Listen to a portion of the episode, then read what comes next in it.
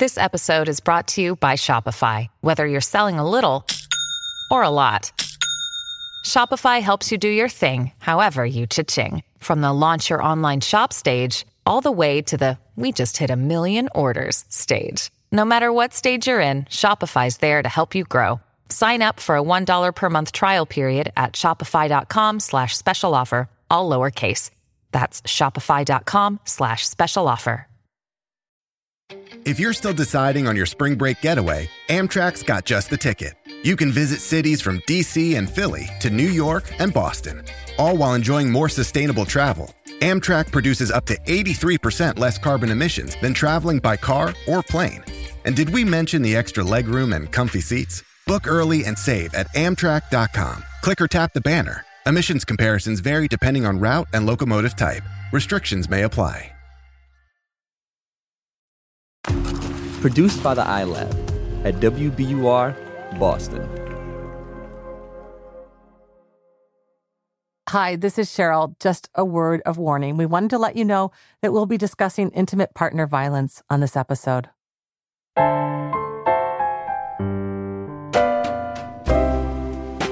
The universe has good news for the lost, lonely, and heartsick. The sugars are here, speaking straight into your ears. I'm Steve Almond. I'm Cheryl Strayed. This is Dear Sugars. Oh, dear song, won't you please share some bittersweet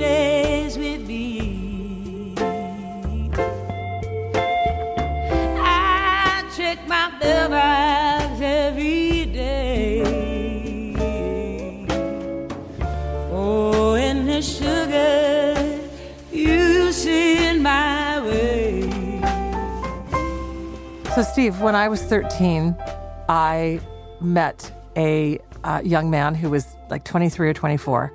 And he was uh, staying nearby. He was like visiting a family in the community uh, where I grew up. And he was an adult, but young. Mm-hmm. You know, he's in his early 20s. Right. And my sister and I, the first time we saw him, we just began laughing in hysterics Yeah. the way that like you know teenage girls do because he was cute and i remember he was wearing uh you know these levi jeans and this tight white tank top and he was very tan and he was just devastatingly handsome Mm-hmm. to our eyes and so we both immediately had a crush on him and um we at first could hardly bear to look him in the eye or say anything to him without giggling because we, we had that kind of young girl um, sort of crush infatuation feeling Mhm. but over time, we got to know him, and he was this really cool guy. Right. And he started to really um, develop a friendship with us, even though my sister and I were younger than him. And I was a full decade younger than him. I didn't even have my period yet. I was just wearing a little training bra and had just Mhm. these little, you know, tiny breasts. And um, I was still very much a little girl.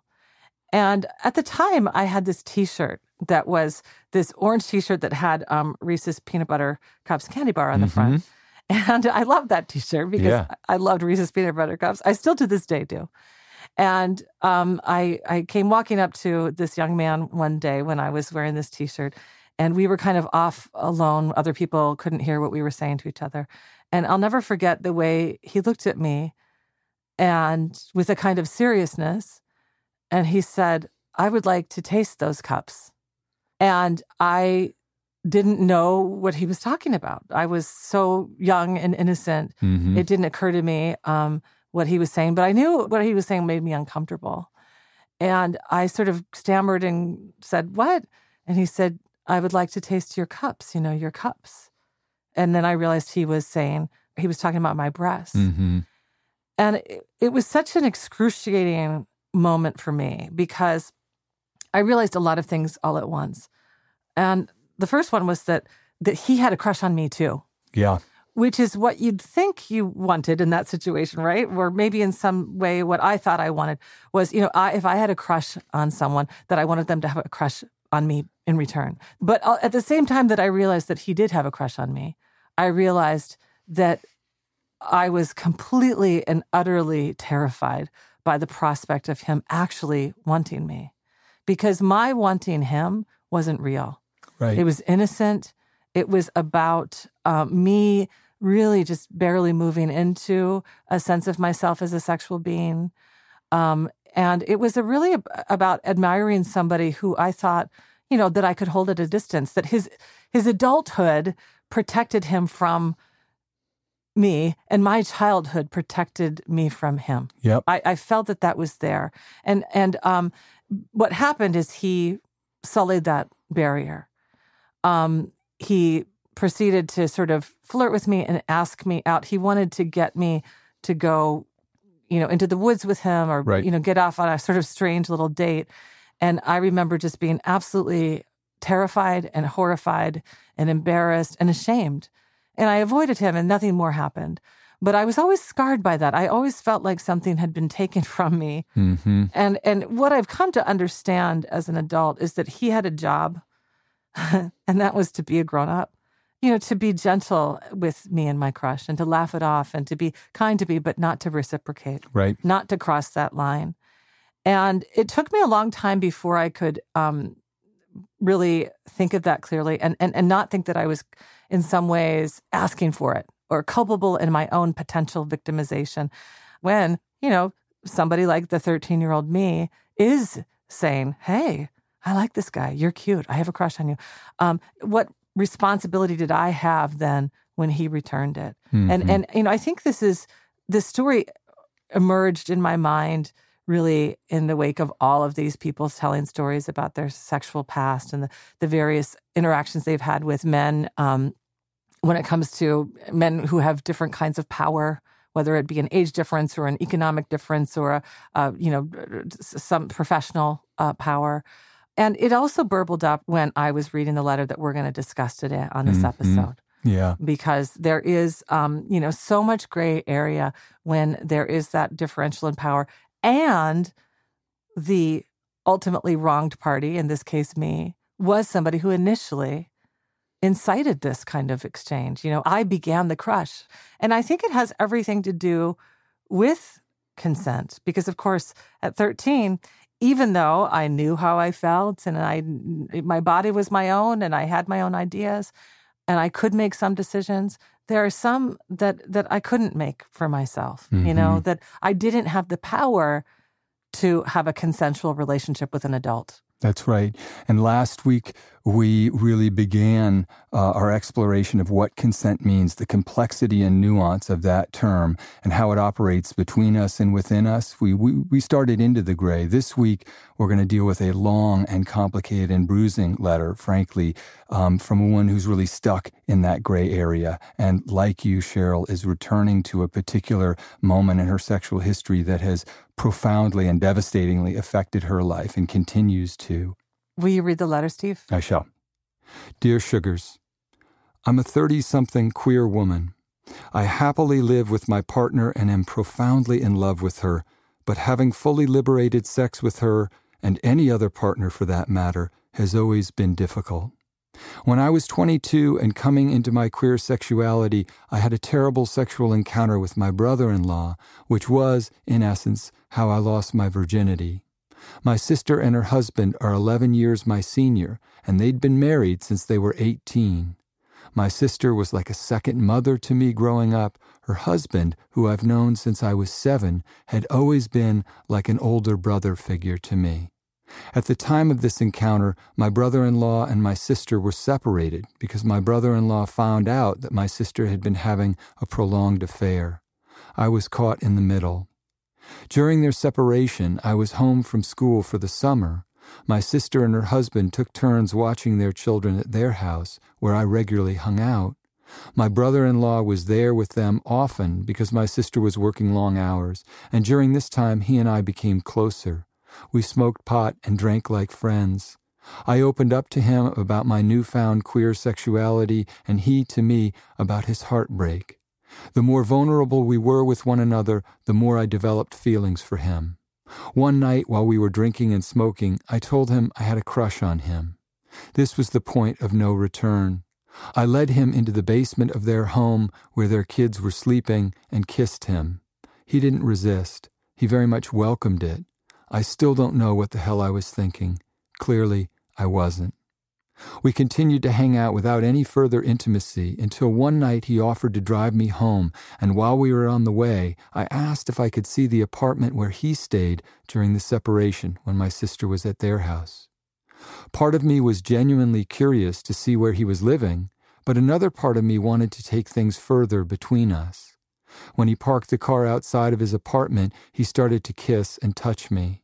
I told him that it was wrong and that we shouldn't do this. He persisted, and soon we went into his apartment. I remember feeling nervous and unsure about whether I wanted to move forward sexually after all. I tried to deflect and delay with random conversation, but before I knew it, we were kissing again and on his bed. He asked me if he could perform oral sex on me, and I nodded yes. He took off my pants, and I started to feel disgusted and uncomfortable, but continued to play along because is this not what I wanted? He rapidly pulled out his penis and said that he couldn't get me pregnant because he had a vasectomy, so that protection wasn't needed. I remember squeezing my vagina so that he wouldn't enter me, but I didn't say anything to stop him, and he kept going. When it began to hurt, I asked him to stop because I was a virgin. We then kissed and rubbed a bit more, and I asked him to take me home. Almost immediately, I felt a mix of adrenaline and mortification about what I had done to my sister. I also began to freak out about having had sex for the first time. He texted me the next morning about how amazing it was, and I texted back in agreement. I decided that I was going to die with this secret and remain silent but as time passed, the silence felt like it would kill me. Several months after this encounter with my brother in law, my sister confronted me. Her husband had admitted to her that we slept together. I denied it because I knew it would destroy her family and ours. I also hadn't begun to process how I would define that encounter. Things remained fairly quiet for close to a decade, but internally my light grew dimmer and dimmer. The incident marked every one of my sexual encounters that followed with shame. The level of sorrow and guilt I felt in the years that followed, in which I had a series of encounters in which I slept with men I had no desire to sleep with, was nothing short of devastating. I was always under the influence, and the experiences always bordered on date rape. As time passed and I repressed the memory, what happened with my brother in law looked and felt more like rape. In truth, I began to think of the encounter this way because it was easier to be a victim instead of a sick traitor. At the same time, thinking of myself as a victim offered comfort, and it resonated with my internal anguish. I remained silent about the incident for years, except for vaguely referring to it as sexual abuse to close friends. Finally, when I told the story to a therapist because the shame was consuming all areas of my life, it was a rape story. I added small details like him pushing me on the bed that reframed the narrative from one that was a gray area encounter to undeniably sexual assault. Once I had this affirmation, about a year ago, I told my mother and then I told my sister that my brother in law raped me.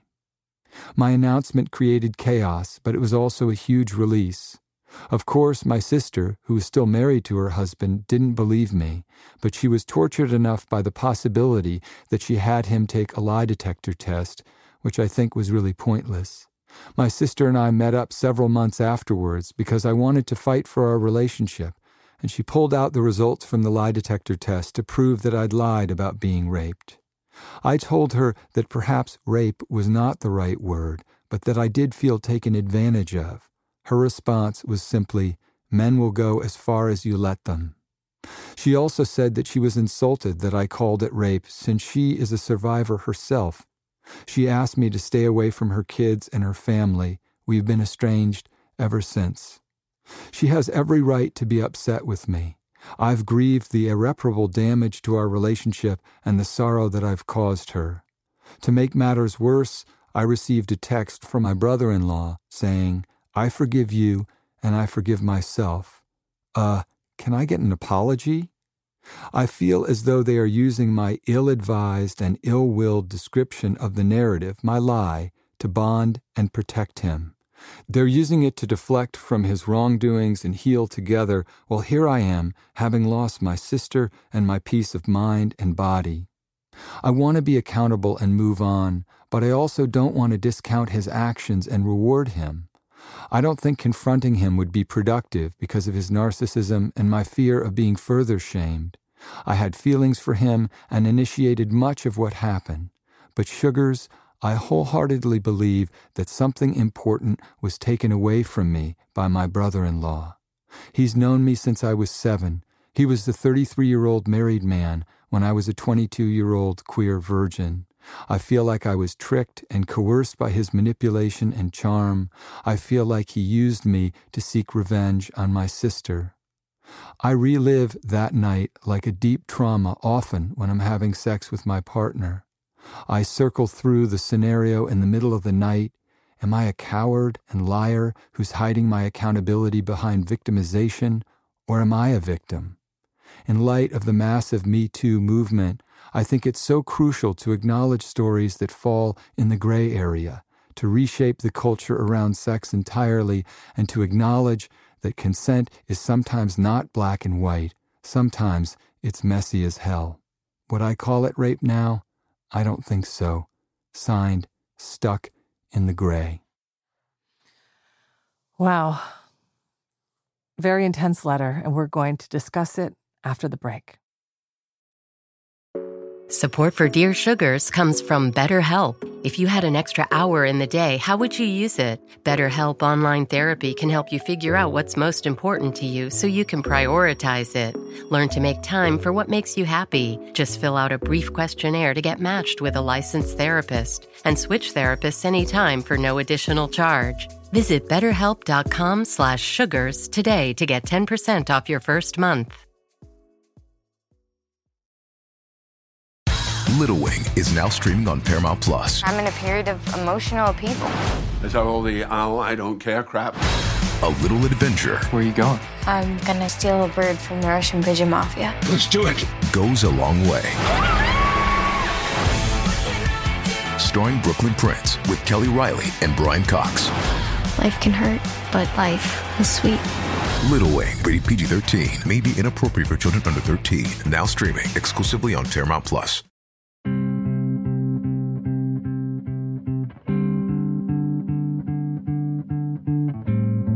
Cheryl, I, when you first suggested that we do this letter, I just thought it was so chaotic and there was so much in it. And I just had this natural feeling of like, oh, it's about consent, but it's also about this particular family system. Mm-hmm. And but what makes this letter so uh, painful and important to talk about, I think, and stuck in the gray, the reason that it stayed with both of us is that this set of decisions that you made with this man and didn't make, maybe, um, is literally to this day haunting you. And I think it's such an important thing to recognize that it's not something that resides in people's past. And I think we have this um, uh, sort of very, our effort psychically to protect ourselves, sort of, we want to put the past in the past. But when you feel you've been violated, whatever we call it, in this core away, it stays with us, it infiltrates our family systems, and it really, as you've written so eloquently, infiltrates your mind and your body.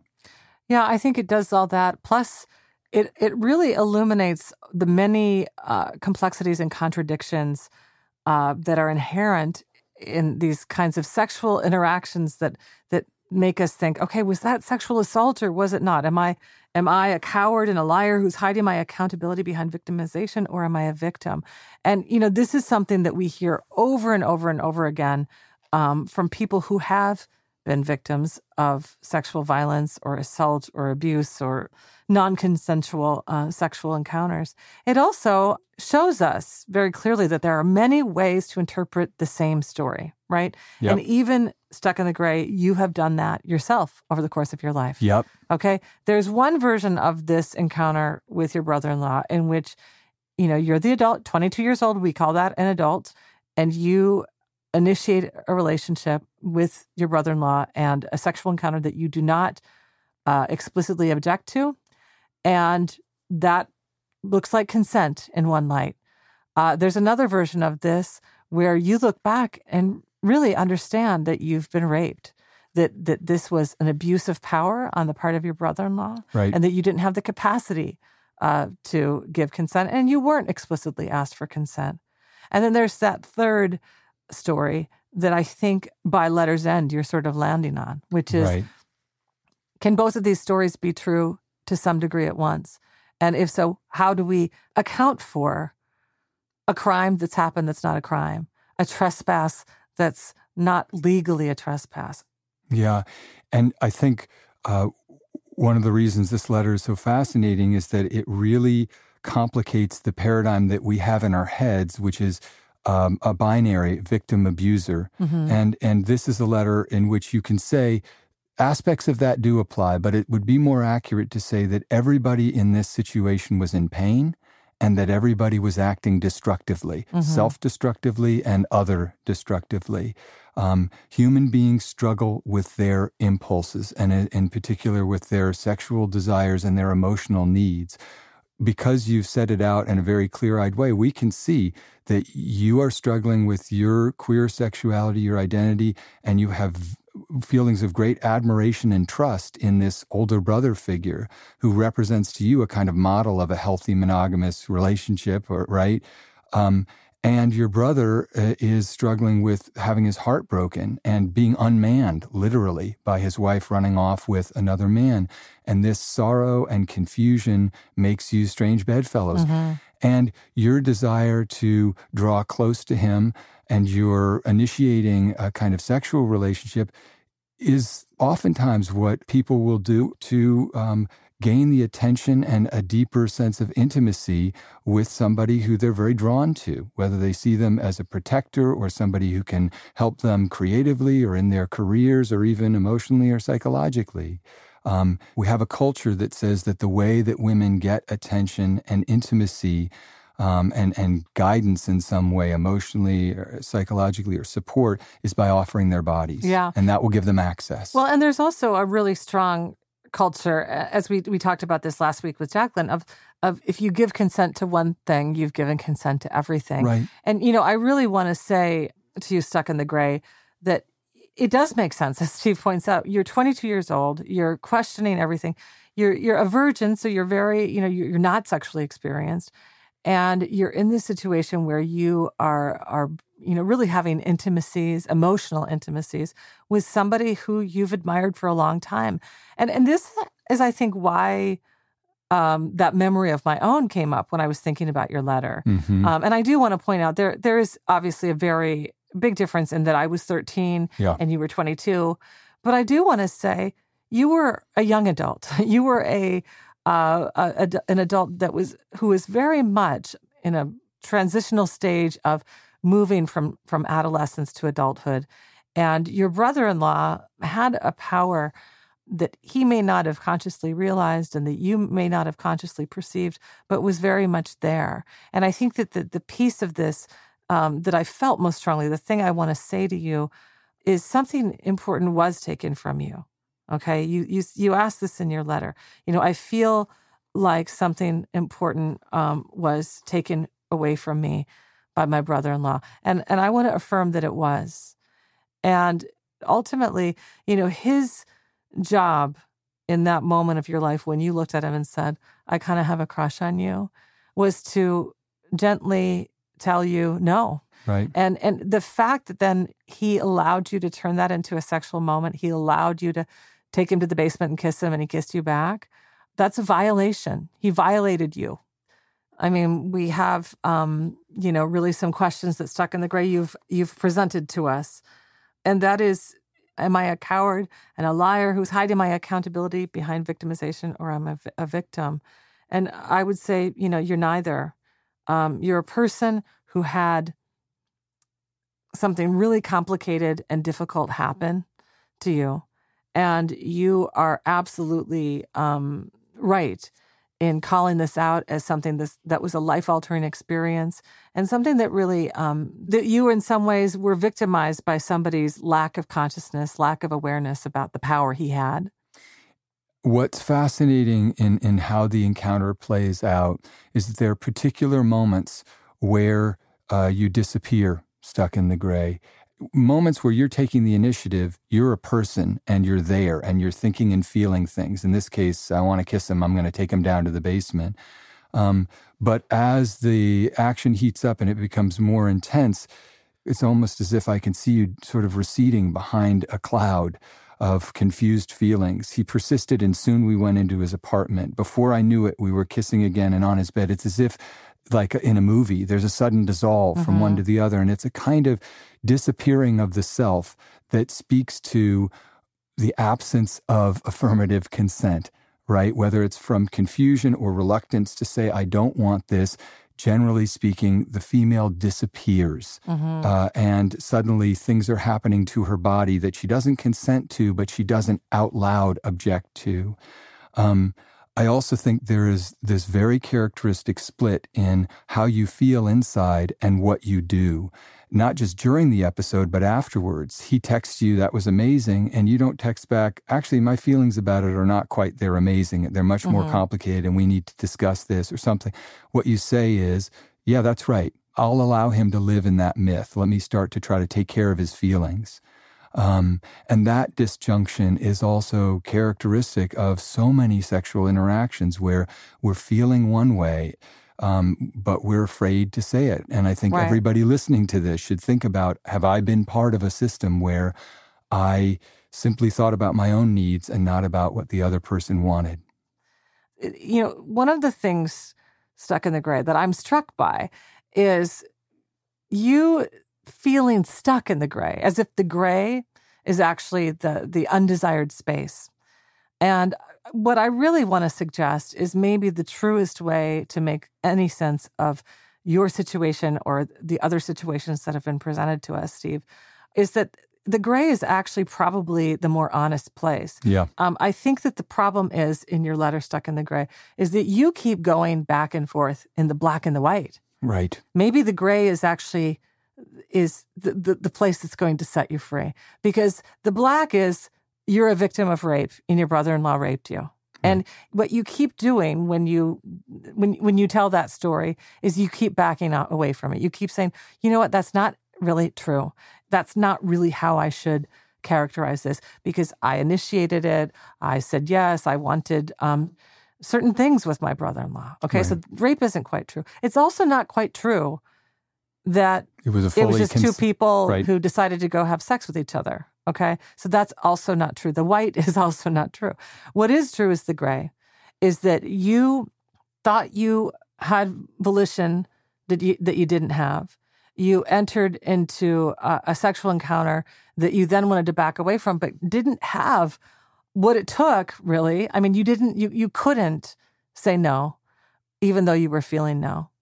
And your brother in law, who should have explicitly asked for consent, should have read some of those cues, didn't have those skills either. Right. You know, now does that make him a monster? No. Does it make him responsible and accountable for harming you? Yes. But I think here again, you're not going to, uh, I think, put this haunting to rest, this conflict in your family to rest until really all of you can start to more uh, fully embrace this notion that there there isn't going to be one clear narrative that exonerates everyone from That's right. culpability or demonizes every, That's everyone. right. And I want to say that I always say to writing students, you know, what is nonfiction? Well, nonfiction is a radically subjective version of events that objectively took place. Mhm. Okay. And once you start consciously making things up, you're still doing imaginative work, but it has a different name. It's called fiction. So at the moment that you reframe the narrative by saying that he pushed you on the bed when you know that not to be true, that's a lie. And we need to be clear in saying that's not what happened in that room.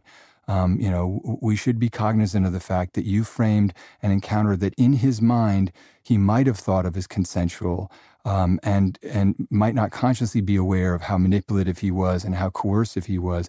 You reframe that and made up events that accuse him of a crime for which he could go to jail, Mhm. right? Um, that doesn't mean what he did is okay. It's not. But it does mean that you also abused your power in terms of telling the story and telling a story that you know was not a full and honest accounting of it. It made me think of this short story by Antonya Nelson, one of my favorite stories in the world called Stitches. It's from her collection, Female Trouble. And the reason um, I want to read a little bit of it is because it's about a young woman who's, uh, you know, uh, a teenager, uh, but 17 or 18. She's a college freshman, and she calls her parents and tells them she's been raped. She tells them she's been raped by her one of her professors. But as her mom is talking with her on the phone, it, it becomes much more complicated. Uh, the girl, Tracy, initiates the action, asks to go back to this guy's place. He's not really a professor, he's a TA. He's several years older than her, but he's only in his early 20s. It gets more complex, it gets more gray. Mm-hmm. Darling, uh, Ellen shivered. Ellen is the mom. She could not help imagining her daughter's naked body there before her, as if in time lapse photography the grinning, chubby baby, the naked little girl splashing in the bathtub, the adolescent who ran on tiptoe from shower to bedroom with a towel clutched under her arms. Tracy, that's the daughter. Tracy said, So that wasn't actually rape, was it? And her mother says, No? And Tracy says, No, it was more like. And then she can't find the word, and her mother says, Consensual? And Tracy says, Not exactly. More like a car wreck. Just out of control. Okay, honey, out of control. And he said his waterbed might have a leak. Waterbeds, Ellen recalled. I thought those days were gone. It sloshed, Tracy said, like being in a boat. So that's the way this in- interaction is described. It's like she's at sea, right? And mm-hmm. consent is shifting underneath her. And then Ellen, her mother, says this Ellen asked for the whole story. She had only one policy with this girl frankness. I'll be the most angry if you lied. It had seemed obvious to Ellen, the truth, but many people, in fact, did not want to know it. And that is really where I land on this. Mm-hmm. Inside of all these, especially an interaction like this that is so complicated, it becomes impossible. You get stuck if you can't be honest about it, yeah. honest to yourself and honest to everybody else who is a party to it in some way. And I think, Stuck in the Gray, that you are trying very hard, valiantly, really, to get to the truth of what happened in this experience because you know on some level that if you don't, you will be stuck in the gray forever. I think that's very true and insightful that this this idea of interpreting all of these experiences over the years as you've grown up stuck and and come to consciousness about the meaning really of all of these things that have happened you know you are in search of the truth and that's that's on your side and i do want to point out that your sister is too and I think sometimes when we're estranged from people, we can feel um, not only that we're, you know, in opposing camps, but that we interpret every action as oppositional. And I picked up on your frustration and disappointment with your sister uh, when she had her husband take a lie detector test. You say you thought it was pointless, but really, I interpreted it very differently. I saw your sister really actually trying to say, maybe this is true. You know, maybe my husband uh, raped my sister and I want to know. And that tells me that she wants to know the truth too. And, and what I would encourage you to do um, is to try to, as much as you can, um, invite your sister to sit in the gray with you. Um, I don't know if it's advisable. It doesn't sound to me like you want to do any healing with your brother in law, but certainly, it, it, you know, as you say, you grieve the damage in your relationship with your sister. You're sorry and sad about the harm that you caused her. And I think that she is too. And I think right now you're both a little defensive with each other. Um, I do really encourage you to try again to, to do that thing you did before, where you reach out and you have that discussion and you try to um, really talk about that gray area. Yeah. We wish you luck. We sure do.